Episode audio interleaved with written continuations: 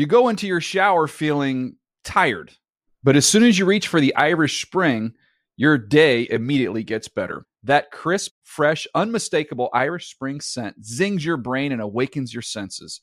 So when you finally emerge from the shower, 37 minutes later, because you pay the water bill so you can stay in there as long as you want, you're ready to take on the day and smell great doing it. Irish Spring Body Wash and Bar Soap. Fresh, green, Irish. Shop now at a store near you. Getting ready to take on spring? Make your first move with the reliable performance and power of STIHL battery tools. From hedge trimmers and mowers to string trimmers and more, right now you can save $50 on select battery tool sets. Real STIHL. Offer valid on select AK system sets through June 16, 2024. See participating retailer for details. When you buy Kroger brand products, you feel like you're winning. That's because they offer proven quality at lower than low prices. In fact, we guarantee that you and your family will love how Kroger brand products taste, or you get your money back. So next time you're shopping for the family, look for delicious Kroger brand products because they'll make you all feel like you're winning. Shop now, in store, or online. Kroger, fresh for everyone. Flacco, pump fake throws, touchdown! And the Ravens take the lead. Flacco throws, and that is caught, and getting into the end zone for the touchdown is Smith. Now McCown's going to go deep downfield into double coverage and get it picked off in the end zone. Flacco's going to go for it all, and Perriman makes the catch for the touchdown. A lot of Ravens highlights in the second half of Thursday night's 28 to 7 victory for Baltimore over the Browns. I'm Greg Rosenthal alongside Christopher Wesseling, the mailman. We're going to be joined by Connie Fox and Mark Sessler to preview all the Week 10 games in just a little bit. But let's uh, let's get some business out of the way. Talk a little Thursday night football. Browns only had 144 yards in this game. Chris, uh, proving, I guess, not a surprise, the Ravens' defense best group in this game. That means they only had 38 yards in the second half because they were sitting at 106 at halftime. And that was a Terrell Suggs show in the second half. He hit, well, first of all, Cody Kessler got benched uh, right after all of the word was Hue Jackson wanted to see him become the quarterback of the future because there's a weak college quarterback class. It didn't take long for Hue Jackson to get benched, and Terrell Cody Suggs, Kessler, yeah, to get or benched. for Cody Kessler, Terrell Suggs was a nightmare for Josh McCown. Hit him in the arm, causing an interception, and then hit him in the arm, causing a fumble that the Ravens recovered. And the Browns couldn't get anything going in the second half. Well, let's start with the quarterback change quickly because this will be a, a conversation point. You know, number one, the odds on the Browns winning this game, no matter who was at quarterback, at that point it's thirteen to seven Ravens, were slim. The the Browns have been outscored 151 to 50 in the second half of these games, and Kessler in six drives had one drive go further than 20 yards. So I didn't think it was that crazy to go to McCown at that point, try to give a spark to your team, but you know the reality is is it went worse than you could possibly imagine. His five drives, interception, three and out, which included a fumble, interception, lost fumble, three and out. And Hue's explanation was, I wasn't going to sit there and keep watching missed plays. Right. So he he thinks Kessler hasn't pulled the trigger on some open plays the last few weeks. He wanted to give his team a chance. It didn't work. But Kessler's going to be back there. Hue confirmed after the game he's going to be the starting quarterback next week. Didn't want to promise uh, that he'd be the starter. It, it, it didn't work. It, I'm not going to go crazy about it. We, we should probably talk a little bit more about the, the team that's in the mix here. The, the Ravens are five and four. Did we did we learn anything about them tonight? They can beat a bad team. I don't know that we learned much else. It took them way too long to get their offense going. They needed Flacco to convert three third downs on a two minute field goal dr- drill just to get within one point of the Browns at, at halftime. It, it wasn't that promising of a showing for the Ravens. In the second half, they had a few crossing routes they connected on. Breshad Perriman caught a circus catch in the end zone. Other than that, there wasn't a whole lot to get excited about. Yeah, in a in a matchup of weakness on weakness, Ravens offense, Browns defense. You know that was the best half we've seen from the Browns defense in in a long time. Jamie Collins making plays. You know they they hold them to a couple field goals. They have a halftime lead. They've had some halftime leads this season. I, I think that does not speak well overall for the Ravens offense. I mean, they're gonna have to turn it around if they want to win this division. Well, they go to Dallas next week, so that's a much stiffer test. We'll find out a lot more about them then. We will. What else we got in this game? I don't know. I think that's it. One of my other takeaways was just that Cody Kessler is a career backup. Well, it's when you see when you that. see a sideline pass stop in midair because he just doesn't have the arm strength to complete passes outside the numbers. Yeah, unless he has one, unless he's one of these guys whose arm strength greatly improves at the NFL level, he seems like a backup to me. Yeah, you know, that it's tough to pin him on that so early in his career. Physically, he's not the most talented guy in the in the world. There's there's no doubt about that. I was also thinking, you know, watching Jamie Collins out there making plays. Um, th- this Browns team, I, I think I know why Hue made the move on some level. I think it wears on you after a while. I mean, I'm sure it does. They're 0 9. There was a one score game. They're starting to look more like an 0 10 team as the season wears on. You know, we've talked them up a lot for being really competitive, being interesting on offense. But that was really the first five, six weeks of the season. And as the season's going on, I, I think just the weight of not winning any game, it- it's tough. Well, I, I think the Collins trade made sense for the Browns, and I think I do they- too. I just think it might be tough to keep them if they if they're losing these types of games. That's true, but I, I think that Q is trying to win games, and that's why you heard his explanation. I'm not going to sit back and watch missed plays. I think it's cool that he was looking for a spark. Yeah, He wanted to win the game. he, he wanted to. It, it didn't pan out.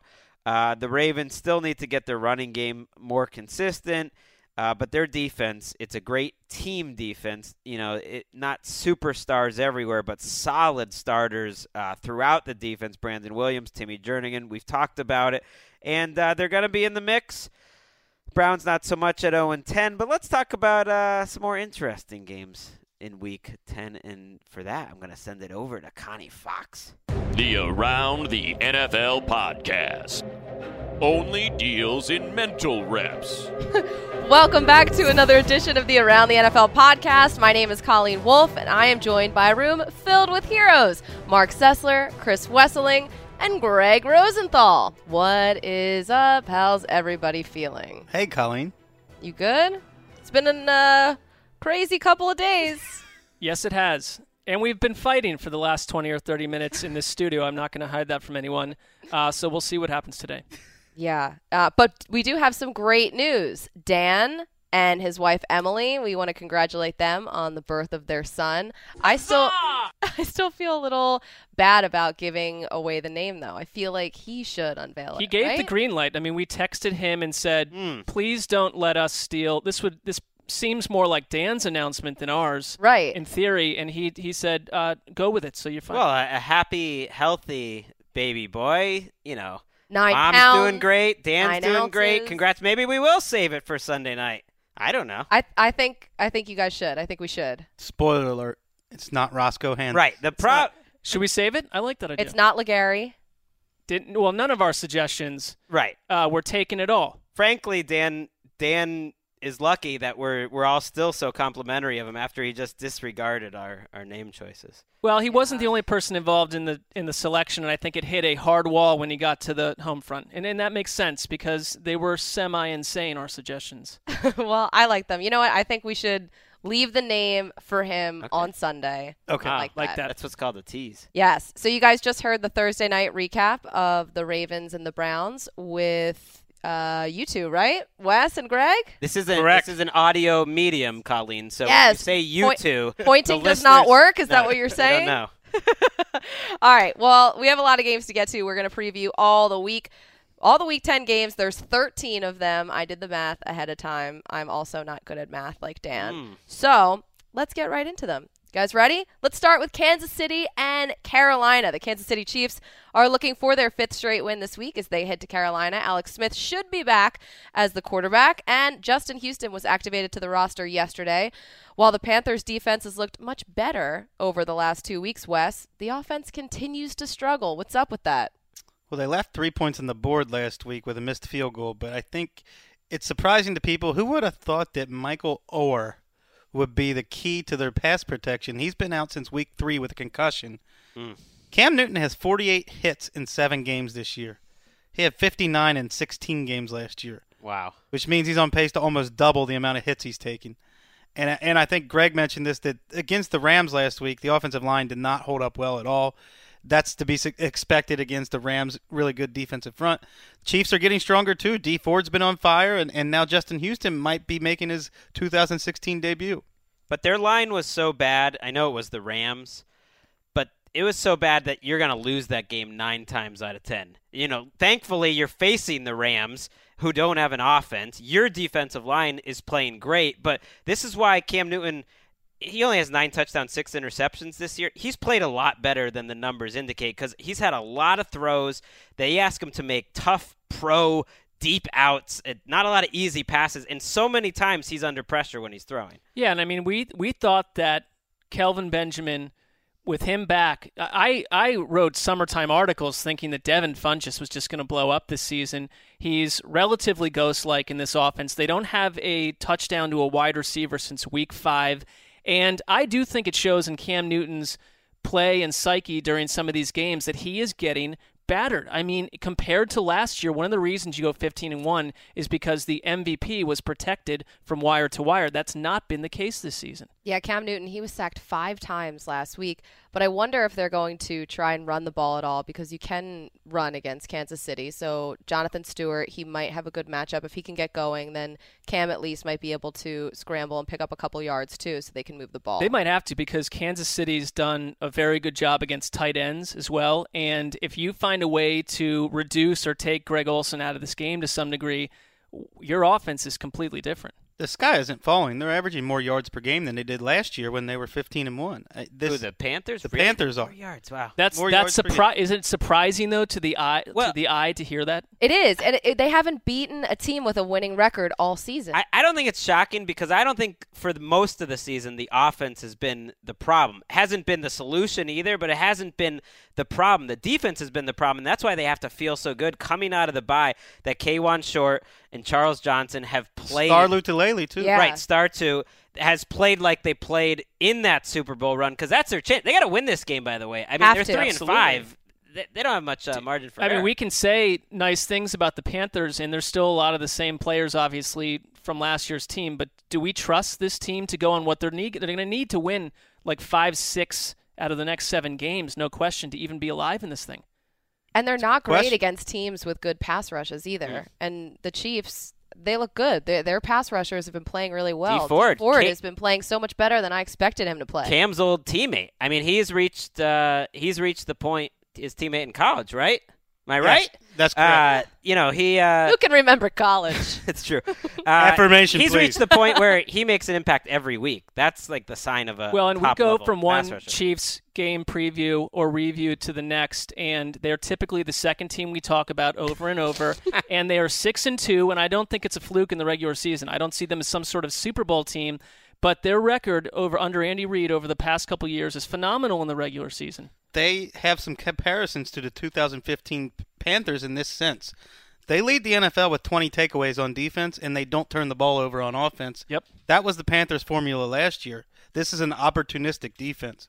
They also, I was thinking about when I was watching their game last week against Jacksonville, which they easily could have lost, and I was thinking, who's the defensive backs coach for this Chiefs team? Because Eric Berry's great, obviously he's talented. Marcus Peters is great, obviously very talented. But they have guys pop up every week. You mentioned in our podcast, uh, you know, to end that game, Steven Nelson with a big game. They had Daniel Sorensen practically win a game for them. Like, they know how to coach up pass defense. Sorensen is playing that Deone Bucannon money linebacker role as a safety linebacker hybrid, and he's been good for a month now. Emmett Thomas. He's been he's been doing it for a while. A great player in his own right. Defensive backs coach. Wanted to give a little. Emmett, now we're Emmett talking too Thomas much love. about the Chiefs. Wow. Greg, by the way, is that a new shirt? This is new, yeah. Wow. It's Is that nice. a It is looks that a new. shirt or it looks like a Little House on the Prairie like long sleeve underwear type You don't even know what it is. It's I don't know. It's, Wait. it's Fascinating. multi-dimensional. That looks familiar. Did my paramour buy that for you? Oh. That would be uh, a disturbing step in uh, our relationship. Uh, Which you re- know, mine your and hers? Mine and hers, yes. Uh, for Wes, I would think if we're going shopping together, but no, no, my wife got. it. Wes is a confident guy. I don't think it would shake him at all. It made a little I think trouble. we've We are- stumbled upon something. Right, we are we ha- we are born on the same day, Wes and I, It's so we have the same sign. So on some level, it would make sense True. If me and his paramour, at least that we vibed. Very similar people, you and Wes. You definitely need a celebration every year for the birth of yourselves. Well, I mean, I know the- that's called the- a birthday, but a joint birthday. the two of us and Roger Goodell. Oh my God, happy family. All right, let's move on to Houston and Jacksonville. A big AFC South rivalry game. Fresh off the bye, the 5 and 3 Houston Texans try to keep their lead in the division as they travel to Jacksonville to face Chris Ivory and the Jags, Mark Sessler.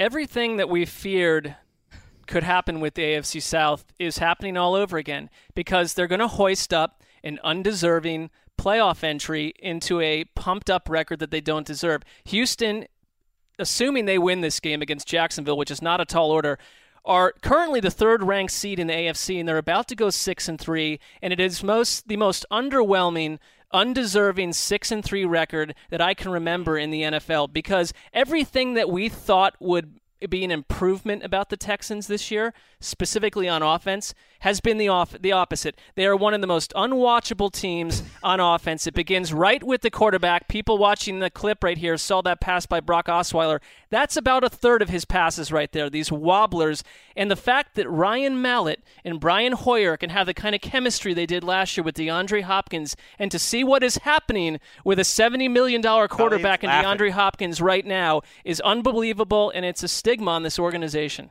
DeAndre Hopkins, this is criminal, is the lowest ranked wide receiver in the NFL in passer rating. Wow. 44 passer rating on throws to DeAndre Hopkins, and he is the best contortionist mm. boundary receiver at the catch point receiver in the NFL, which tells you what you need to know about the quarterback. And it was 93% last year with Brian Hoyer and Mallett towards Hopkins. Mark, Yeah. You're you're an emotional guy. Like you you you'd like to make statements on emotions. You say it's the worst team that you can remember as a winning team. A 6 and 3 team. What do you what You've do you, already given them their sixth win. No, what do you think about metrics? You know, advanced statistics, stuff like that. I mean, I factor that into some of my opinions. I've got a statistic here that supports what you say. The Football Outsiders says the Texans are the single worst team they've ever recorded to have a winning record this late in the season. Well, it's interesting. So y- it's you nice knew when it! it passes the eye test, but I think we all knew it. I mean, we've seen this in you know this this has been blossoming all season long. It's true. Brock Osweiler, he desperately needs to be better in the red zone on third down. He needs to take better care of the 20 ball. yard line, 30 yard line, 40 yard all line, over 50 the yard line. field. Here- he needs to get better. Like the, their last game, which they're coming off of a bye, but the last game that they played, they, they beat the Lions. They didn't have 300 yards of offense against the Lions, which is a really bad performance. And I, I, I watched that thinking, okay, he had an okay PFF score. I was like, okay, he's going to have a good game. He had some throws in that game that he missed by 15 yards. All of this doom and gloom for the Texans, and we didn't bat an eye when Mark just handed them their sixth win of the season. Mm. Because Well- the Jaguars are broken because Yeah. their quarterback is holding the team hostage and their coach refuses to bench him. They can't move the ball the entire first half of every single game for the past month. Nathaniel Hackett's not going to be able to change anything. Their new offensive coordinator. well, they're running better, but Chris Ivory looked hit the Yeah. best he's looked all season Well, last week. agreed with you, but let me see that over the course of three or four weeks. I, I there's nothing about this offense that is sustainable from one week to the next outside of its flaws. It wouldn't shock me though if the Jaguars win this game because the Texans are a different defense at home. I mean on the road That's than they are at home. They they are a shutdown, one of the best defense in the league at home. On the road, maybe not so much. But f- but for the Jags, before we move on, I do want to see some of their their guys we were excited about on defense also step up, make some plays. Like Malik Jackson's been very quiet this season. He he doesn't really play that many snaps for a guy that makes that much money. Dante Fowler, we thought he's going to have a good, big impact. Maybe those guys win a game for him. Jalen Ramsey hasn't been quiet, but he's No, he's fun to watch. just talking. I like him a lot, but I mean, if you want to point to why this coaching staff has failed, it's it's mu- it's honestly more defense because this is what they were built to do. We're going to get the young players and build it, and their defense is the same. The same issues they had last year are still present. Same defense, Mm. same old story. By the way, it, it, Wes was saying, you know, I can say this right. You you've been a little depressed the last few days. I think that's that's true of a lot of uh, Americans. What if Just you? people are emotional. I've Whether- only given whether that- they're happy or you know, grieving or not feeling anything inside Numb. because they're dead. um, I've only gotten out of bed to come to work. they. what if you found out though, as a pick me up, you know, every Sunday we're assigned a solo game, you know, early in you know in the 10 a.m. hour, that you get Houston Jacksonville as your game. Like that for you. That could turn it. Walk out the door and walk right into the Pacific Ocean. call it a life. We're doing well here. It's good. Okay, let's move on. Denver and New Orleans. Drew Brees leads the NFL in passing yards per game, but will we see more from Mark Ingram and Tim Hightower this week as they welcome in the Denver Broncos, whose shaky run defense, Greg, is allowing 128 rushing yards per game? Wow. That see that's why it's not just uh, last week against the Raiders problem. It, it started before that. I think they've given up 160 on average the last three. Derek Wolfe's going to miss this game. Mm-hmm. Ak- Aqib Talib is expected to be out again. And, and you said it. The, the Saints are the last team you want to play if you can't get off the field on defense because they are getting really good at those long, slow drives. They have the best numbers in short yardage of any team in the league. That's Hightower, that's Ingram, but it's also a lot of two yard passes that you can't stop to Michael Thomas or Willie Snead or any number of guys. Your old boy Josh Hill making some plays. Yeah, I wouldn't call Josh Hill my boy, but I'm happy to see his progress. I, I, you know, we did a hit for NFL Network, and we all picked the same team to win this game. And who would have thought five, six weeks ago that we all would have picked the New Orleans Saints to knock off the Super Bowl champs? Oh yeah, you. We all the- did. By the way, you mentioned the NFL Network show. We should plug this. Oh, the Pick'em Show. With the Pick'em Show, Colleen's with us this week, of course. It's on three times every Saturday. NFL Pick'em. Set your DVRs. Do it. We need some ratings, people. We need them from you, our listeners. What are those times on Saturday? Hey, There are all sorts of times, Wes. We'll Like- get those not- out to you I'm not a miracle worker. I'm not prepared, but uh, I'll, I'll tell you later in the show. Oh, that's a nice tease. I like that. Uh, do we want to touch on anything else in this game? Demaryius Thomas, Emmanuel Sanders. I need to petition Greg to move Drew Brees, Drew Brees into his top tier on the QB index. He's been as good as any quarterback this year, and he seems to get better. Every week you look up and he's 37 of 48. He has almost the same line every week for 350 yards. Spreads the ball. I ball. have him as the number three. Uh, he belongs QB in the, the top tier. I have him as. Just, I'm just defending myself. He- I do have him number three. And, And listen, they haven't he now? allowed a 300 yard passer all year, the Broncos. So if it happens this week, he might need No to go Aqib even a little bit higher. It- it's is a it's a test for Trevor Siemian. It sounds weird facing the Saints that anything's a test, but he's got to show and they have to show that they can get into a shootout. Because if you can't if you can't roll up 30 points on the Saints, it's not gonna it's Well- never gonna happen. And the problem is with Denver, it what you love is to have your defense and an offense that could run the ball and keep Drew Brees off the field. We're not seeing an offense that can stay on the field at all because they can't run the ball post C.J. Anderson, and they've got a huge issue when all the pressure is being put on what is a third tier, fourth tier type game manager quarterback. Right, who has a bad offensive line? That's that's the. Pro- I think Gary Kubiak. He must be really disappointed because he's putting so much on Siemian. Uh, he's asking him to go deep. They're a pass first offense every week, but I think it's because he knows they don't have a running game and they don't really have a line either. Yeah, Nope. Trevor's just been so inconsistent, and it just seems like they're they struggle so much to pick up a first down on every single possession. It reminds me of the Rams to some degree. No Kenny Vaccaro, right? Suspended. Well, he's not- we don't know that facing yet. a suspension. He's appealing it, so it's list, this late in the week. It sounds like he would probably play this week and be suspended later. But that is would be another huge loss. He's having his best season. He's playing well. Mm. Another former making the leap guy. That's true. Let's move on to the Rams and the Jets. The three and five Rams visiting the three and six Jets in the Let's See the Backup Quarterback Bowl. Mark, the Rams have Case Keenum trying to help them avoid a fifth straight loss against Ryan Fitzpatrick, who's been limited with a knee sprain. So maybe there's a possibility we might see some Bryce Petty again. I think it's very possible. I I was looking at this game before this show and wondering to myself which of these two rosters I would rather start with right now. And it's it's interesting that one of these teams was a 10 and 6 team last year, and I really struggled with the answer. I didn't come up Oh, with I one. think it's easily the Rams. Give me the roster with Todd Gurley and Aaron Donald. It's easily the Rams, but I also want to see that before you hand out a massive extension to Tavon Austin, that you have a player that can actually fulfill his potential. And before you take a quarterback number one, that there's some hint that he's developing. It's too early to, to, to judge Jared Goff, but it's not too early to look at the Rams coaching staff and say there are issues with the your ability to develop players on offense. Defense, I get it. On offense, this has been a problem through Jeff Fisher's entire reign. I felt so bad for Todd Gurley when I watched the Panthers game, and they need to put him in the Wildcat or swing a pass out to him in order for him to find any open spaces whatsoever. He there are no spaces when he runs the ball. And then he's not even on the field. Yeah, they're down. They're not even using him at as the much end anymore. at the end of the game and hurry up. But I that it was the same in London. When they get into the hurry up, they go Benny Cunningham.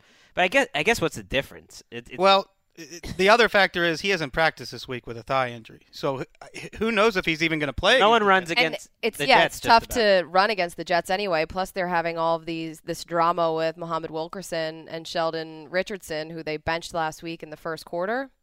Manish Mehta going hard at Muhammad. Wil- I mean, he Muhammad Wilkerson's taken a lot of heat. I mean, Dan, Dan questioned uh, him as if he's the guy that you want as as a leader, and yet. Do you would I don't know. I can't pick this game by the way. This is a weird one too because the Jets' offensive line is so banged up, and then you have the Rams' front coming in, so it's like whoever is the quarterback is yeah, probably going to get hit a lot. This is another one that I, I would say you know that we don't assign to Wes uh, early Sunday because No. it's no That was it's a not going to a keep bit you out of the. Pacific Ocean. That was a I bit. mean, how much do you like your friend? Would you like me to hang around for more years? Well, that's my point. Thank you. I don't want to lose we you could to just the, all the sea. go. We could just all go into the Pacific Ocean. it's just fine. a yeah, Heaven's Gate type of thing. It's of like deal? a more more the awakening. I'll provide the tracksuits. It's it's all good. I'll bring I'm the not sure I signed up for for this thing you're discussing. Yeah. not quite yet. Let's see what happens with Browns Ravens, which you've already proven given the result to on this show. Okay. About the Packers and the Titans? The four and four Packers taking on the four and five Titans. So many teams with only four wins in this league right now. Well, welcome to one of the murkiest regular seasons of our lifetime. Wow. All right. So both of these teams are fighting to take a division lead, by the way, with those four wins. Green Bay, a game back from Minnesota in the NFC North, and Tennessee, a game and a half back from the Texans in the AFC South. The Packers, they haven't been able to run the ball lately, but they have managed to stuff opposing runs. So how much will that slow down the Titans and their offense this week, Wes? Nobody slows down the Titans' running game. They've scored 26 points or more in each of the last five games, and this has sneaky shootout potential. We keep talking about the Packers' offense like it's a broken offense. They're averaging 28 points, 380 yards over the last three weeks. Meanwhile, their defense has been the issue, allowing almost 30 points per game. I think we could see a, something like we saw in San Diego last week, a shootout. Yeah, What? it's been underrated how the, they lost their top three cornerbacks and then they get one back and another one gets hurt. I mean, most teams they lose their top three cornerbacks. It's, they lose Clay Matthews. It's going to make a pretty big impact. Yeah, and I mean, if we, we just talked about an AFC South team, a leader in the clubhouse in the AFC South that we don't believe in uh, really at all, I would much rather see the Titans make a run. And they're not a fluke on offense. They sit just behind the Patriots right now over the past five weeks in terms of what they're putting out in terms of touchdowns. And Four, Marcus four plus a game. Marcus Mariota had some backbreaking turnovers, but was otherwise absolutely electric last week. I mean, this is I. If I want to believe in one team, and it might it might come right down to the last week. It's the Titans in this division. I think that they were built in a way that's more fun to watch. Personally, they're a tougher team than a lot of the other teams Should have in been the this team division. of ATL. Just kidding. Oh, Oh my God! You know no. what? Don't even try to open that door again, Wes. uh, you're right about Mariota. Even though he made those big mistakes, it was more like a Jameis Winston game with with big highs Nice try. and big lows. No, no. I, all I mean is nice that try putting Winston on Mariota's level. Wow. they're at pretty similar levels this year. But, but my point is, I like that he's opened things up the last few weeks. He's going for more. He's running more. They're pushing it down the field. Ultimately, I, I think he's playing a lot better the last five weeks, and I think that's going to lead to good Playing, things. playing better than Aaron Rodgers the last five weeks. He has a 111.8 passer rating. Rodgers is in the 90s. He's so good in the red zone too. It's almost like every time he gets into the red zone, you feel like something good is going to happen. Plus, the Packers do not defend tight ends well, so Delanie Walker, this should be a good game for him too. I am so impressed with the collective knowledge of tight end defense in this room. today. It's true. We're really That, going- that's a shot coming from West, by the way. That's not a Yes, it is. It is It- not a it is a shot. Uh, but by the way, uh, if, unless you've already uh, seen this in, in our illustrious research packet, want to do a little Titans trivia question? Ooh, going hard on the research packet. Well, Mariota, multiple touchdown passes in five straight games. It's the longest streak by a Titans quarterback since which quarterback in which season? Kerry Collins in 2005 was that? What was it? I'd give you a plus minus on the year, but you're wrong on the quarterback. Okay. I don't even remember the question. It's uh, I just remember that great Kerry Collins year. Remember that year? multiple TD passes, five straight One weeks for seed. Mariota, the last Titans quarterback to do this. Steve McNair, 2003. Good guess. I would have gone McNair. It is Billy Volek, 2004. I totally would have had that one. I mean, Who was know, the wide Shoot. receiver he was throwing passes? Drew Bennett. Drew Bennett. They, were fantasy football they magic won me down some, the stretch. They won me some cash that I used to spend back in your troubling casino No. days. On an engagement ring? uh, Strawberry close. truck? to a trip to visit my friend Dave, and on that friend I met my wife, my future. What a great to story. Wow. You owe So your in- wife to Billy Volek. Billy Volek, partly responsible. Everything goes Phrasing back was to him. questionable. What does that even mean? On my friend, I met my wife. I'm I'm trying to figure out what. Are we not doing phrasing Um, anymore? phrasing? Thank you. but a nice story. to A my nice story. friend. Oh, Yeah. That was really beautiful. Okay, let's move on. The Falcons and the Eagles. The Eagles return home after back to back divisional losses to host the scariest offense in the league. The Falcons are averaging 34 points a game, led by Matt Ryan, who grew up right down the road from me, guys. Hmm. So now he's back in Philly. Greg, can the Eagles slow down this wrecking crew? I don't think so. I- Wait, were you and Matt Ryan buddies growing up? No. Oh. He was like in Exton, I was in Horsham. Aren't you like what are roughly the same age speaking? too? What we are. language We were was we were born the same year, but we grew up in towns that were like near each other. Did you not read like local sports page action about him like lighting up area defenses? Yeah, all the time. You being serious or? Yeah. Oh, interesting. Did So you do ever? did you ever interview him as like a high school reporter? You know, No, that never happened. I never got the big interview with Matt Ryan in high It's all school. so very anticlimactic. right? This I story know. doesn't totally pay off. It Maybe doesn't. like it's my Super Bowl wedding 51. story. Yeah, a reunion of sorts. What were we talking about? So Sorry. I don't know. I forget everything. the Eagles' defense yes. is great up front, but last week I think you saw the weaknesses. Leodis McKelvin is not 100% right now, and when Leodis McKelvin is your number one cornerback in theory, Mhm. and he's not 100%, that, that's a pretty, pretty big problem when you're about to face the Falcons. It's very scary. The corners can be picked apart. If they can get good pressure on Matt Ryan, then that helps. But I'm not optimistic. But that's a, it's a great offensive line. He gets rid of the ball quickly. You know, they're a tough matchup for everyone. It's, it's not like they're a tough matchup just for the Eagles. It doesn't matter who they play. And the Eagles have gotten really good safety play out of McLeod and Jenkins this year, but they're coming off a bad game too. They can only do so much. This Falcon offense is getting healthier too. Mohamed Sanu had one of his best games of the season last week after he had battled through injuries for a while. Tevin Coleman has a chance to play this week with a hamstring injury. Those are two of their top four or five weapons on offense. Yeah, they talk about the Falcons right now averaging 6.8 yards per play. That's insane. Like that's video game level offense and you have to go back to the 2000 Rams to find a team that had a better yards per play figure. I mean, that shows you It's crazy. they've been in every one of these games because their offense has been electric. well, they, you know, a lot of teams just rip off, you know, five yard plays and it looks routine. They rip off 20 yard plays that just look routine. Just he cut, you know, Ryan goes back there, he throws a slant and it's an 18 yard gain. It's just like that's just a that's like a 3 yard run for them. That's it's how, how it's how I envisioned the Steelers offense would Sure. be this year, but they're not. It's how the Steelers have been when, in their very inconsistent, even in some of their better years, when they hit that peak two or three week period where we all think this Pittsburgh team is a Super Bowl team. But the Falcons have been doing it every single week. And whether it's at home, all these other teams, these home road splits, they've gone into Seattle and scored points. It doesn't matter where they are. Here's the Julio Jones effect. The Falcons have four players averaging over 17 yards per reception, including him. The other three are one running back and two tight ends. That means they're getting wide open because Julio Jones is getting so much coverage. And cuz Kyle Shanahan's going to get a uh, head coaching job cuz he's doing such a great job. Although I, I still True. wouldn't discount the Eagles' chances in this game. I feel like the Eagles are good enough to beat anyone. I know they're four and four, but they're an unlucky four and four. They won their four games by a combined seventy plus points. They've lost their four by a combined nineteen points, I believe. And Carson Wentz ha- has played pretty poor two of the last three games, but he also made some great throws last week against the Giants. Do we need another big play from Bryce Treggs for them to hang around in this game? That's West's Drag bomb. play. Well, I mean, it's because they had to fi- they had to go down to players that had not It's been so- playing to find any sort of downfield element to their passing game. Yeah, I was looking at their depth chart last week, and when they got rid of Huff, basically it was just Treggs, and I'm like, who is who is this even? They had four receivers on the roster. Yeah. And they also have Lane Johnson suspended, so that's not helping things at all. Carson Wentz, I feel like I can see a total difference in the way that they're playing because they have liabilities up front. And even if the blocking is not on the line, it's with the tight ends, and it's just not the way that it was with Lane in the lineup. Hmm.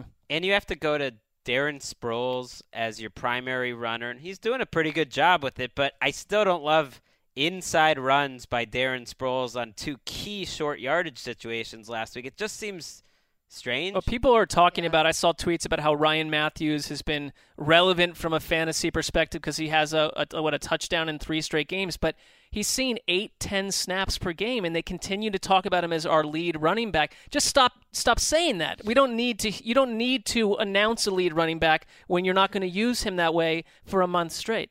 Yeah, and this happened last you year know. too. That we saw Darren Sproles being productive in sort of flashes, and it's always like, well, what's going on with Sproles, and who's the lead back here? And I don't know if Sproles is underrated or if every single situation that they're putting their lead back in, air quotes, is just not the right one for that player.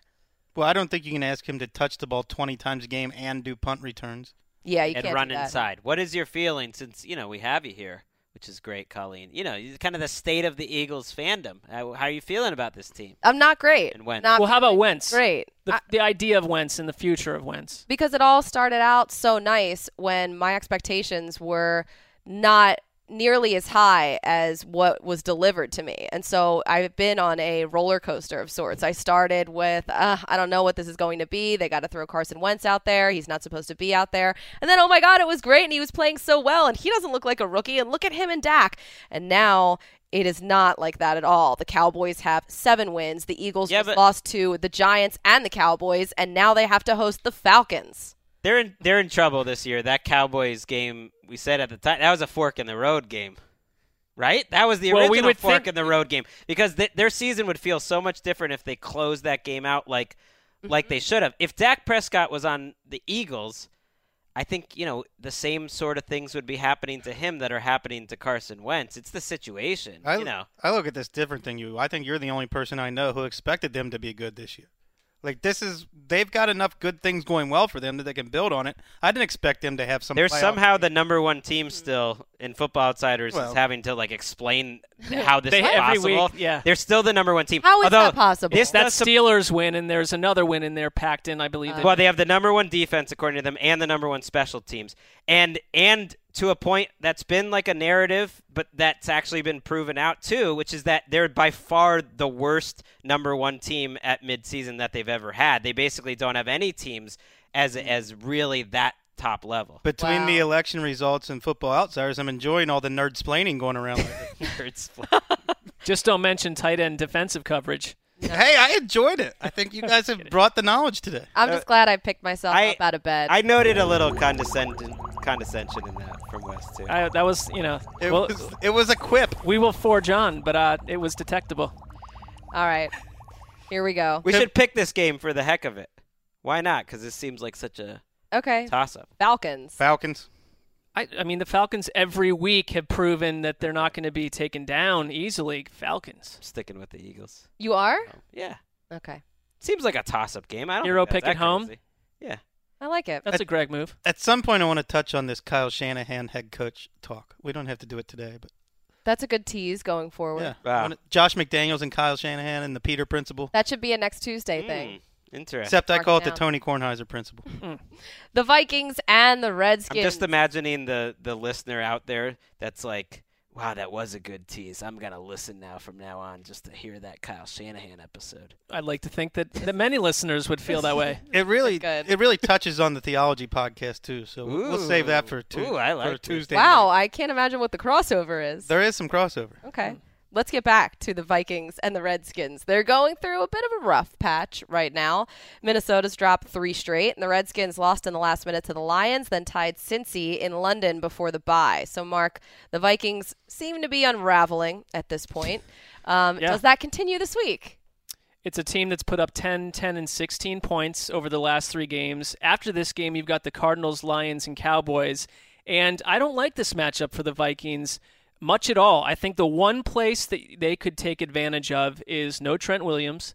Maybe the defense finds a way to disrupt Kirk Cousins and throw that offense off. But I think that the Redskins, a streaky team, when they're annoying, they're very annoying. But when they're good, they're very powerful. And I don't like any game for the Vikings where the opponent scores more than what 17 points. Game over, basically. Prove me wrong with Minnesota post bye week. I thought the same way until I watched Game Pass and saw the Vikings, and they left ten, po- at least ten points on the board, if not fourteen.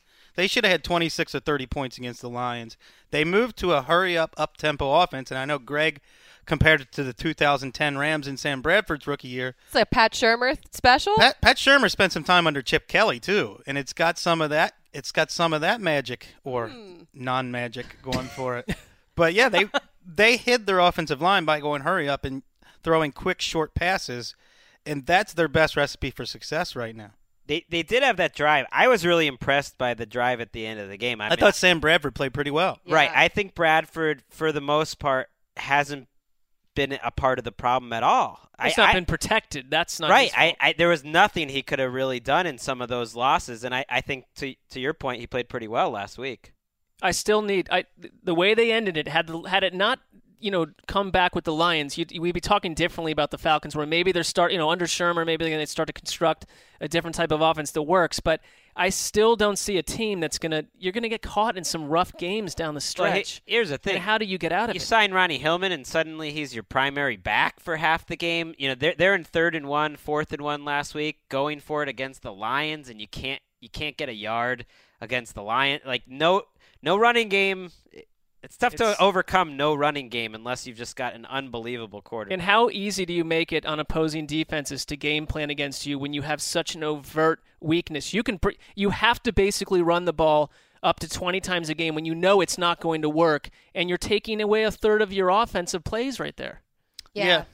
And for the Vikings defense, they get Eric Kendricks back, which is a huge help because Jordan Reed helped defend him.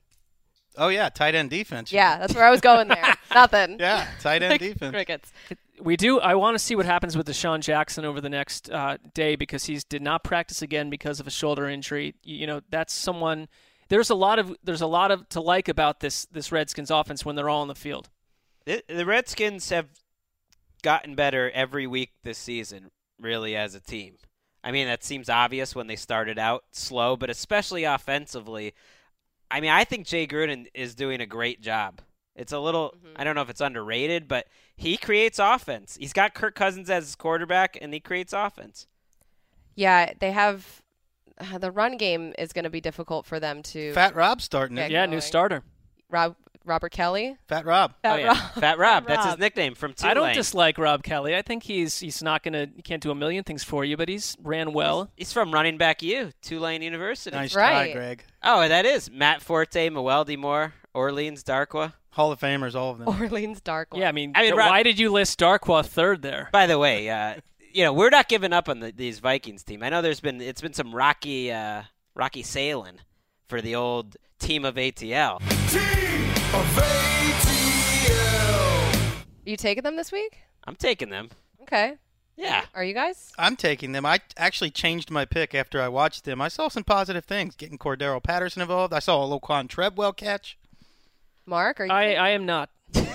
I feel like It's the not team a- of it's not a- ATL is like you're on a show though. of- You have to pick them if, if it's a toss-up type of game, and this Well, is pretty cool. yeah. It's not a show of disrespect. I, I and I also don't think that their season is necessarily over or anything. But I they're they're on the road, and you know, listen, I, I think the Redskins are more explosive than people want to give them credit for. So good luck to the Vikings this week. Miami is back at 500 after three straight wins. Now they have to head west to San Diego, where we'll see two of the season's most surprising running backs, Melvin Gordon and Jay Ajayi. Hmm. Gordon is coming off the best game of his career. Terrible timing for the Lions West, since they haven't had much luck stopping the run. You think Ezekiel Elliott's the hottest running back in the league? Yeah, No. Mm-hmm. Why do Jay- you think that, Colleen? Jay Ajayi. it's probably the crop top. Just kidding.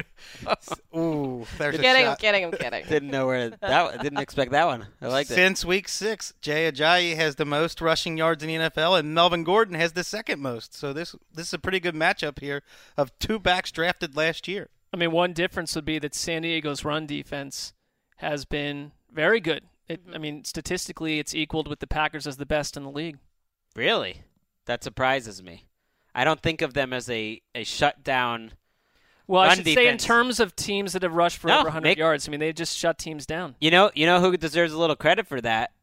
Little Brandon Mebane action on the podcast. Bane. Week. He has. Speaking of old he's a- podcast friends, he's had a really good season for San Diego in general. He shows up every week making plays for them.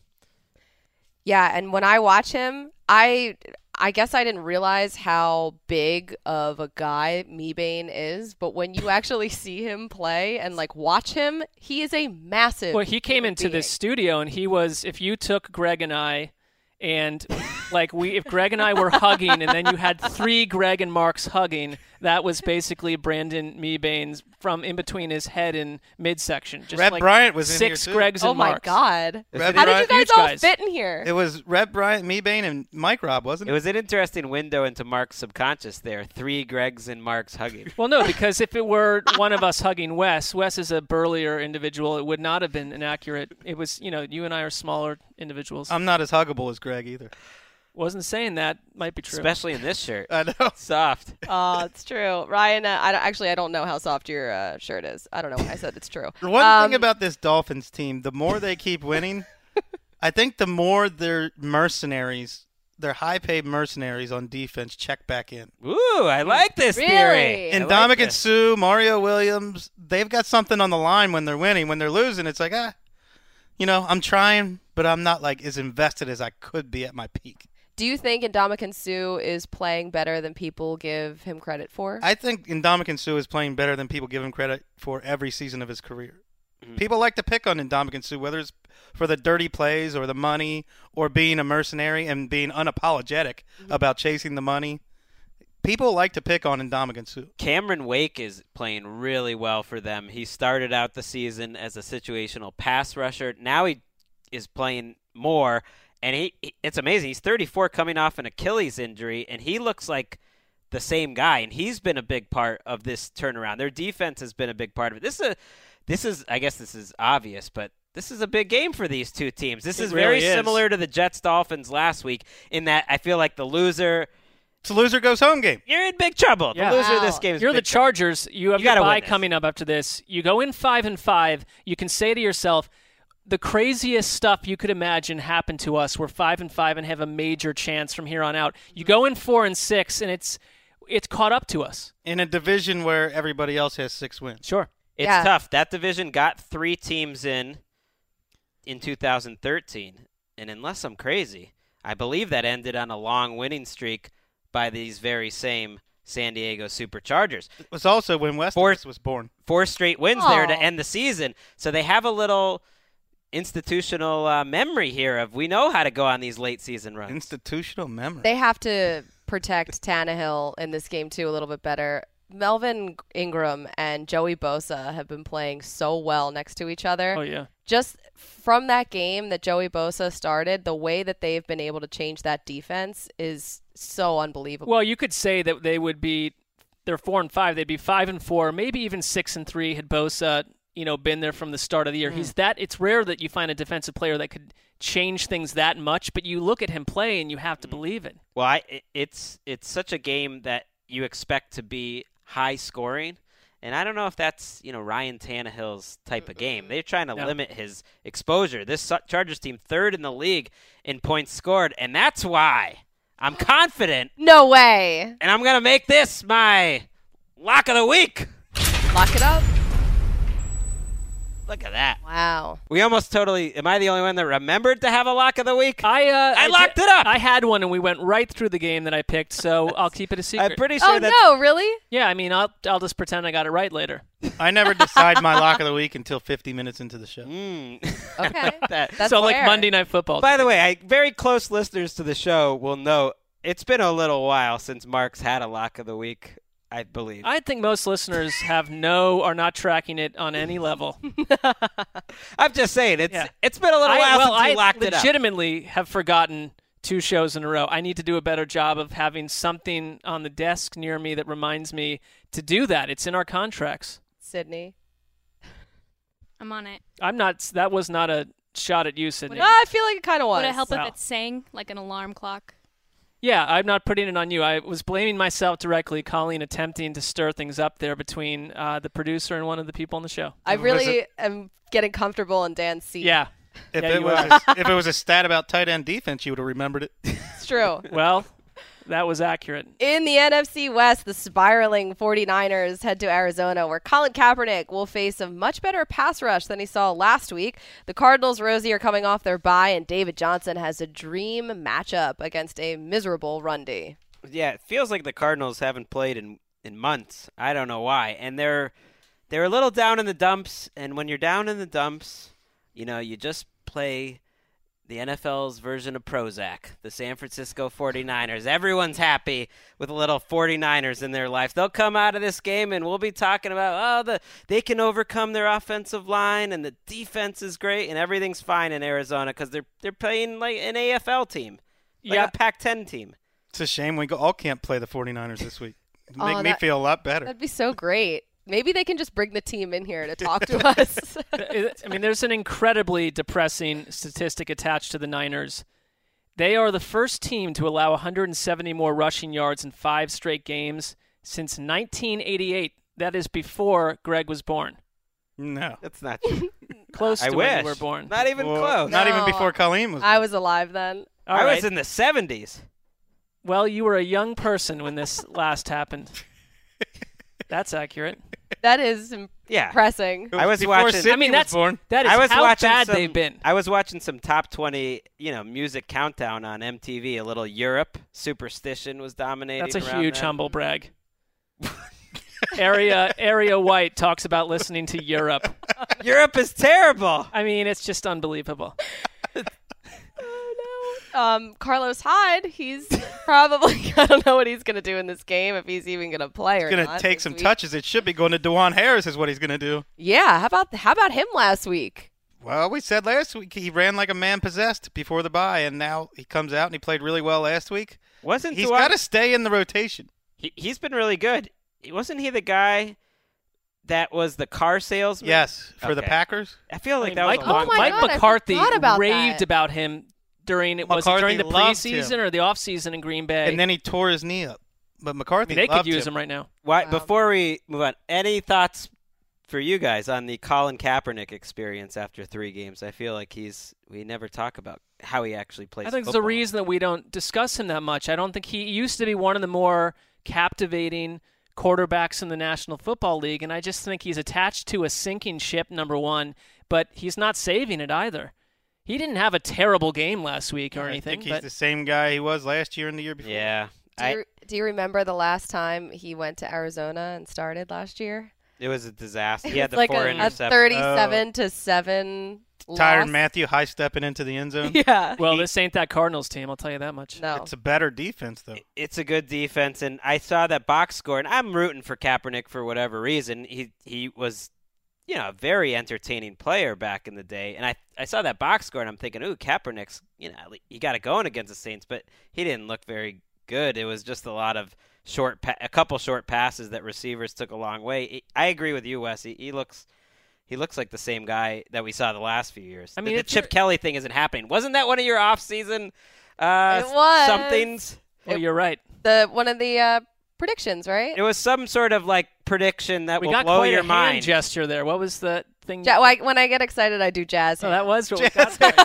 Jazz I hands. got that. well, you said the Chip Kelly Kaepernick thing was going to blow the NFL uh, over or something. Yeah, I probably said that. I'm sure of it. Mm. I mean, so you go, so you spend Tuesday and Wednesday if you're the offensive side of the ball in San Francisco putting together a game plan, but at this point the game plan needs to be we know we're going to be down or have given up 17 to 20 points 10 or 11 minutes into this game. How do we dig out from that? How can you really assess what's happening with any of these guys when you're playing from behind and giving up 170 plus yards per game to a running team every week? It's ridiculous. Hmm. That's fair, dog. Can't wait till they have their fourth different different head coach in the four same four straight Januaries. How about this ridiculous matchup? The Bears and the Bucks. They've had some time to clear their heads. The Bears are coming off a bye after We haven't. the Vikings. No, we have not. And the Bucks off a Thursday nighter to the aforementioned Falcons. Now, Tampa Bay has given up over a thousand yards of total offense in the last two weeks. Wes, can the Bears take advantage to get their third win of the season? Do they have three wins yet? They have two. Yeah, so their third win of There's the a season. gigantic wow. monitor behind you. If you Oh, if I could oh, look at that. at that. Turning around here. Yeah. So, can they do it? No, I spent many minutes trying to think of reasons to watch this game. I don't. I'm. I'm sorry. I failed. at a I loss? failed you. There was Doug Martin might come back. That's Yeah. a pretty good reason. True. Well, That's across pretty good the other side of the ball, I, there was a there was an article uh, tasked to me early in the year when these 0 and 3 or 0 and 4 teams reasons for hope, and I and like you, I could not come up with one reason back then for the Bears. I really tried, and it was maybe you don't have Jay Cutler after this season, Right, And you start over. But I see something else. I think you found a running back in Jordan Howard. Hmm. Am I wrong? I, I don't see him as a guy who's going to be their long term starter. I don't think he's got. I, I don't think he's got the I tried. Sorry. I mean, I, I I'm in the minority on Yeah. this. I, I think a lot of people see him. I think he's too slow. Did anybody else find it odd when watching the Bears and the Falcons last week to see Jay Cutler um, going around and like, Bears Vikings. yeah, Bears Vikings to see Jay Cutler sort of um, patting people on the back and talking to them and going around and being like a motivator of sorts? Well, Did it- anybody notice that? Because it felt really weird when I was watching. Asking it. for a light. maybe that was it. I mean, it would be the most Jay Cutler thing ever to have a little run here. No, it wouldn't. It would. People act like he's been a terrible quarterback his whole career. He hasn't. He's had big time runs, and he certainly can light up a defense as When- bad as the when's Buccaneers. his last big time run? He.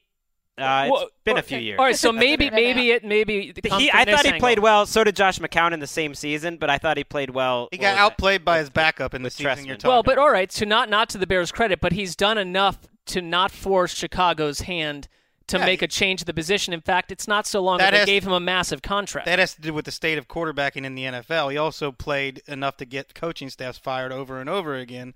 And if I were in Chicago, I'd have a running meter saying Oh, games left gone. until I have to stop watching Jay Cutler. Oh, he's gone. I just wouldn't be surprised if he happens to play well down the stretch. The game against Minnesota was good, and now he's playing one of the worst defenses in the league. So if you were desperate for a fantasy streamer, it's like would you be, you wouldn't be surprised if Jay Cutler has 300 yards and a and a few touchdowns this week, would you? Whatever. You're never going to get me to admit that Jay Cutler is some kind of good quarterback. Nice try, Greg. I wow, that really hurt. I mean, Cutler will do enough to make sure that your team doesn't have a top three pick to take another quarterback. I don't know why Greg insists on loving heartbreak. I'm not saying he's good. I'm just saying there's value in being a league average starter, and that's about what he. If you're also a leader and liked in the locker room, sure. This is fair. depressing for them. That that's a It's that that's kind it of week, for that Colleen. matchup. I'm done with that matchup. with Let's that. go to the next one. Steelers. They're back at home after dropping three straight. Ben Roethlisberger is another week removed from his knee surgery as Pittsburgh prepares to play host to the seven-win Dallas Cowboys, who have an underrated defense, sort of. Mark.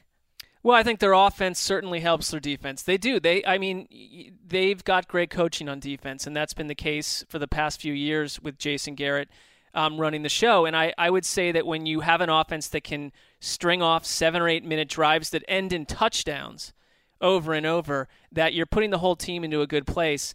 And it's, you know, I would have thought looking before the season that it would be Pittsburgh that might have the 7 and 1 record. I don't think that anyone in this room would have comprehended a part of the year where Pittsburgh could potentially be losing four straight if they don't get it done here. Wow. And I don't think that it's crazy to think that will happen at all, whether it's in Pittsburgh or in Dallas. It's in it's it's in the home stadium for the Steelers, but the Cowboys are the better team in many ways right now, and they're on fire and they're on a roll. I trust Dallas. Yeah, the Cowboys haven't allowed a 100 yard rusher or receiver yet this season. And this is a defense that coming into the year, we were all, I was at least, concerned about a lot of different parts of the defense, but specifically the pass rush and just in general, all the pieces that they had to move around to make up for the guys that were missing. And they're doing okay. You know what I say to that stat? Lock it up!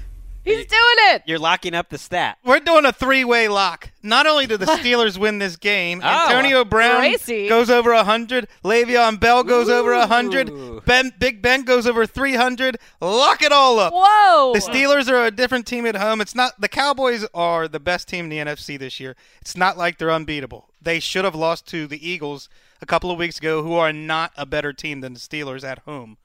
I think the Steel. I like the way Big Ben played in the fourth quarter. It took him a few quarters. I know he's having trouble with cover two defenses. There's a chance we get Ladarius Green to make his Pittsburgh debut this week, and I think Eli Rogers looked good last week. Big Ben threw some dimes in that fourth quarter last week. they got to get Le'Veon Bell on track earlier in this game than they did against the Ravens. They they ne- they ne- of their big trio, none of them played well early, and they never really you know figured it out.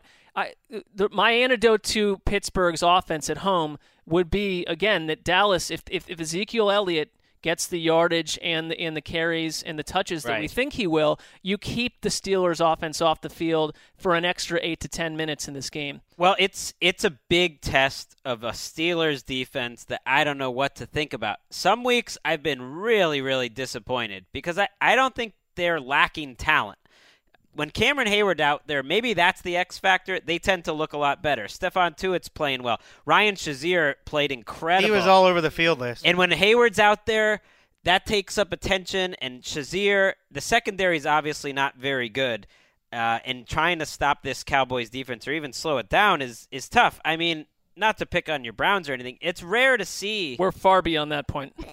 The, Continue. it's it's rare to see a matchup like that Cowboys Browns one where where it looks like one team is an SEC team and the other is Nicholls State visiting them, you know, for homecoming weekend or whatever. And Yeah. that it it's rare to see an offense that good where it's just like four four possessions, four touchdowns. And with There and go. with Dallas in that game, and I get it, it is Cleveland's defense, but it was another example where the whole offense is not reliant on just one guy getting it done or two guys. They spread the ball around to so many different people. They're not just a you can't do one thing and end their offense. They can find different ways to get at you. Barry Church still gonna miss this game And for, Mo Claiborne. For Dallas. Mo Claiborne gonna miss it. You would think Lock that, it up. that Pittsburgh I'm envious of this lock. Boom!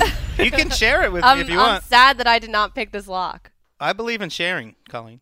All He's right. giving you a yeah, you doorway can do double locks. I like No, this no, lock no. too. I'm gonna I'm gonna stay with my lock. I'm gonna take the Steelers. I can't lock it up. I, I already uh, locked something up. I didn't lock anything up, nor will I. Do- Wow. All right. I don't Okay. need to. I don't need to deal with vaults. That's fair. That's fair. okay.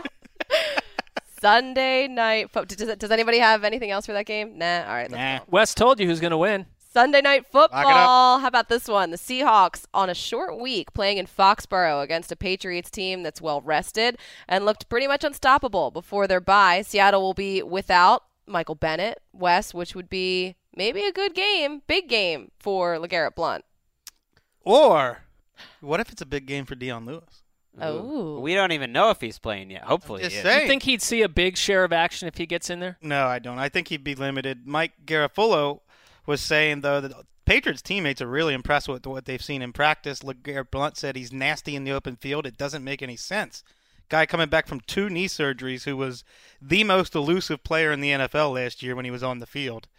He, I, I think this Patriots offense can get better, even if the stats aren't better in the second half because they played some bad defense. The stats couldn't mm-hmm. be better because they're better right now than they've ever been in Tom Brady's career, including 2007, which is crazy. It's only a four-game sample, so it's a little un- under unfair to, you know, extrapolate that out. But that's how good they've been over these four games. They're going to be able to play to any situation against any defense. When you can pound it with Blunt when you need to to kill the clock, you can spread it out and go with Dion Lewis or Dion Lewis and James White.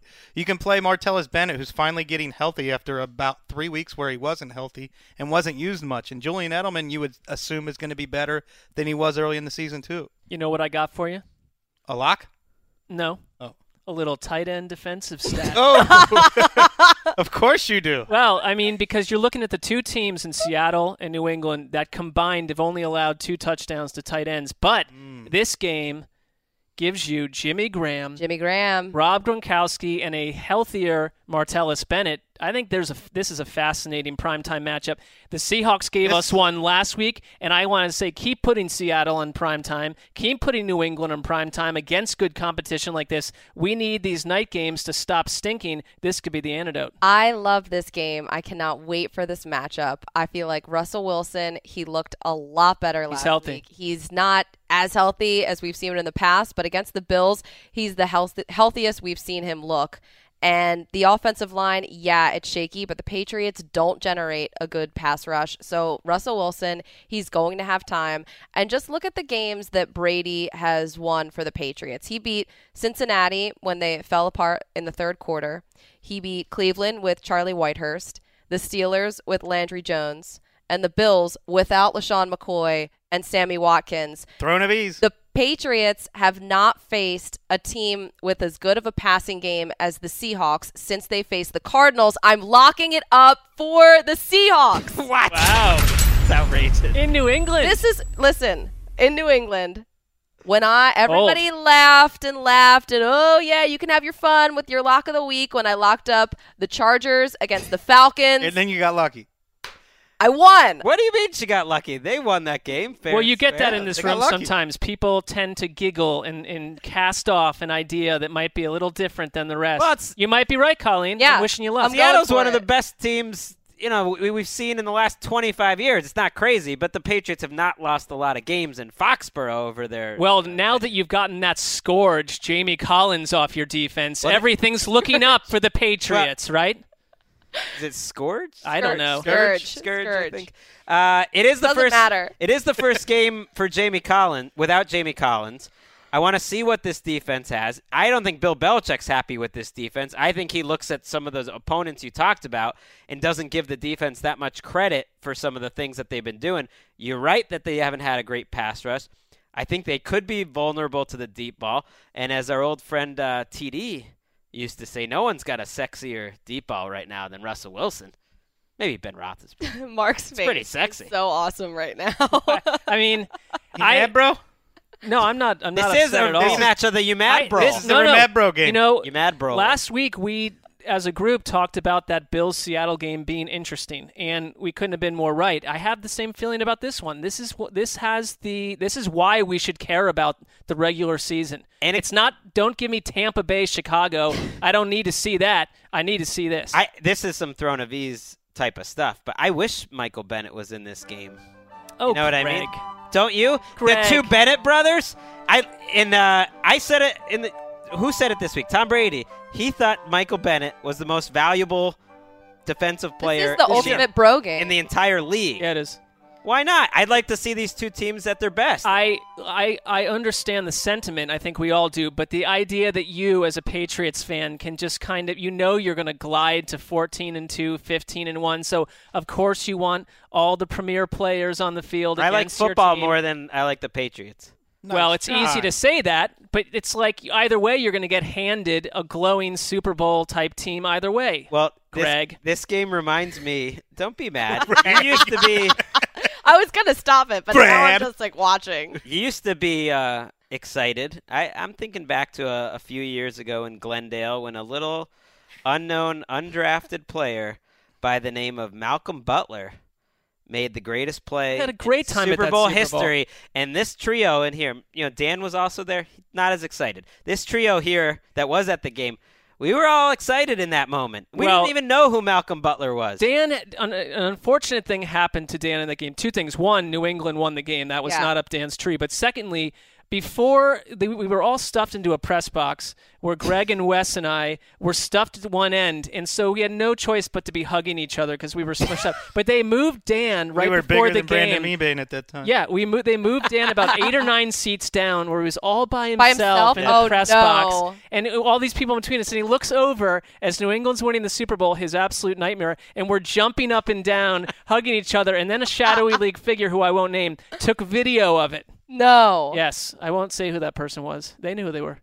Wow. I'm going to take this moment to uh, talk a What little. What moment? Little Mal- well, this game. Who this gave Mal- you a moment? He's this game- giving a speech this- now this because we're Malcolm talking about the Patriots. Okay. Malcolm Butler not only Go just ahead. made that play, he somehow has followed it up. He is playing outstanding this year. Haven't mentioned that at all. He is playing great. Top 10 cornerback again. This is an undrafted guy who has backed up that play with two top 10 cornerback Pro Bowl type of seasons. That's that's almost less likely as that play was. Well, he's about to get paid. He's going to take Jamie Collins' money. Do you feel good now? Do you feel better now that you got that spot? I have one That more moment? I have one more thing. You've got another moment. One more? This is a better Tom Brady than a few years ago too. Better I on agree. better on the deep ball. Nine of fifteen on throws over twenty yards this year, and he's quicker. He's got a little more foot speed. I liked what you said in your QB index that he's like a mid-career Michael Jordan, working on working on different parts of his game in the offseason because he knows he has to get better. And if you read features of Tom Brady from two years ago, the one in the New Yorker, he talks about that, saying, "My team needs me to get better because this is a weakness in my game. I can take away that weakness and become a better quarterback." Hmm. And that's how you defeat Father Time, Dan Hanzus. That's how you defeat slight regression. You work your butt off to eliminate your weaknesses. Or, or, or he's I heard the not. still out on science. He's not a human, maybe.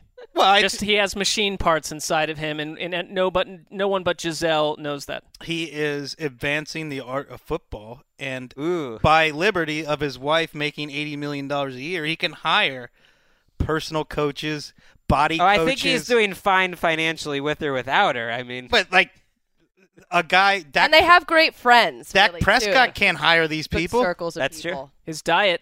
I go right back to his diet. he, sometimes he's allowed to have All right, avocado this ice is too cream much. This is like too much Patriots or wonderful talk. I'm done. We're moving on. How about this? fair. Two of the top 10 offenses face off Monday night with the Cincinnati Bengals and the New York Giants. Both teams have struggling pass defenses, but do the 3 4 and 1 Bengals turn things around now that they have a healthy Tyler Eifert, Rosie?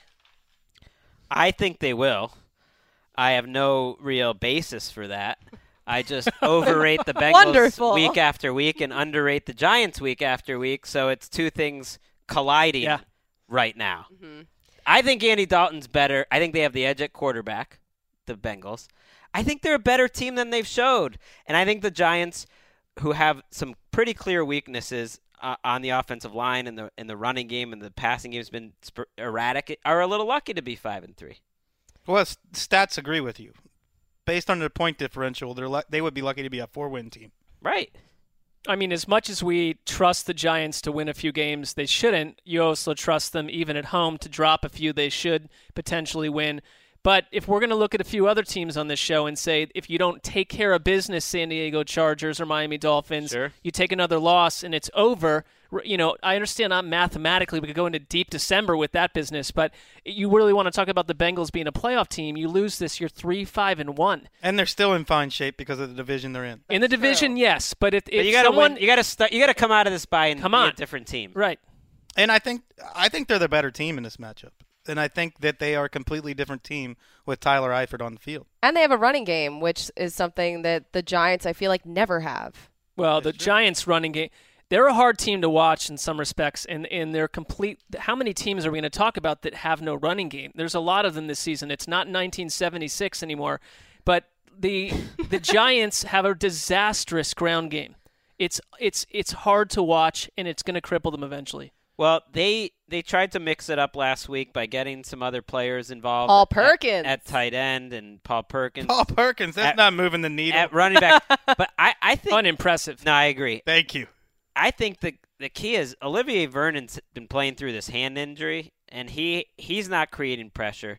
The only way they're really getting pressure is when they dial up those old uh, Steve Spagnuolo blitzes, and the defense has been better this year. But I, the Eagles could have scored 40 points in that game, which I was really surprised by. They attacked them vertically against a, a pretty good secondary. They just don't have the receivers though to do it. The Eagles, but AJ Green can do it. AJ Green can Yeah, do it. I was mean, gonna that's, say, they're gonna- yeah. it's a different deal this time. And and Eifert, who was really limited two weeks ago and then played more last week, I think you're right. I mean, that's their offense has not been what they want to be without him.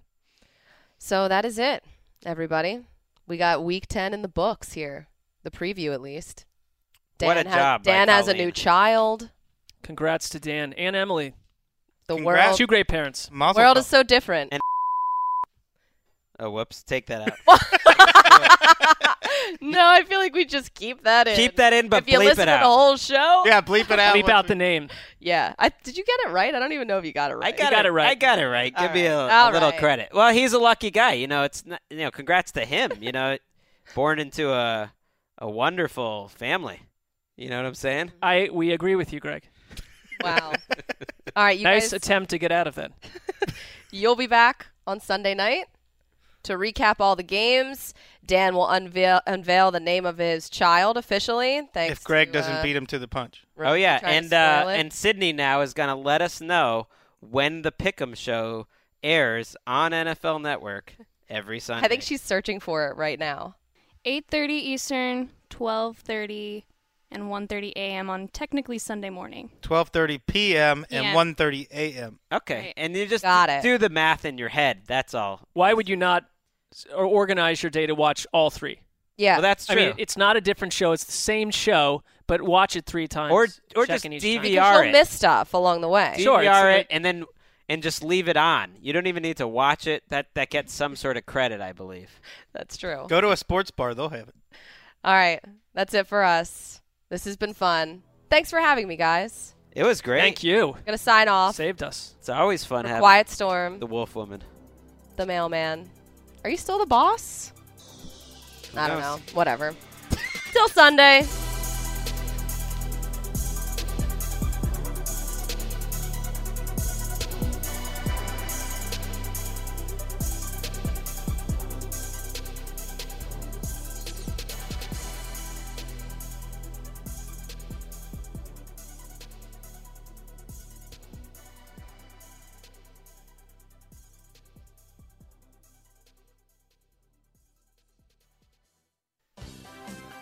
Now a word from our sponsor, Mr. F. Johann Gustav Knut Wicksell was a Swedish economist often regarded as the father of the Stockholm School of Economics. His work attempted to synthesize three theoretical approaches to economics the Lausanne School, the Austrian School, and of course the Ricardians. He is also renowned for his pioneering work in monetary theory and his contributions to macroeconomics. The Malthusian that he was, he made quite a name for himself giving lectures on the reasons for drunkenness, Wes, prostitution, Greg, poverty, Colleen, and overpopulation, proposing birth control as the cure for these problems. Elements of his public policy were taken by the Swedish government, becoming part of their welfare state program. Thus, Wicksell's work did not remain in the realm of theory, but was implemented in practice to the benefit of many in his society. Knut Wicksell was born on December 20th. Okay, Mark. I think I think we got it. That's Oh. that's good enough. You guys can sign up for Mr. Flame's high school economics class in The Hague, the Netherlands, today at www.flameclass.com. You go into your shower feeling tired, but as soon as you reach for the Irish Spring, your day immediately gets better. That crisp, fresh, unmistakable Irish Spring scent zings your brain and awakens your senses. So when you finally emerge from the shower, 37 minutes later, because you pay the water bill so you can stay in there as long as you want, you're ready to take on the day and smell great doing it. Irish Spring Body Wash and Bar Soap. Fresh, green, Irish. Shop now at a store near you.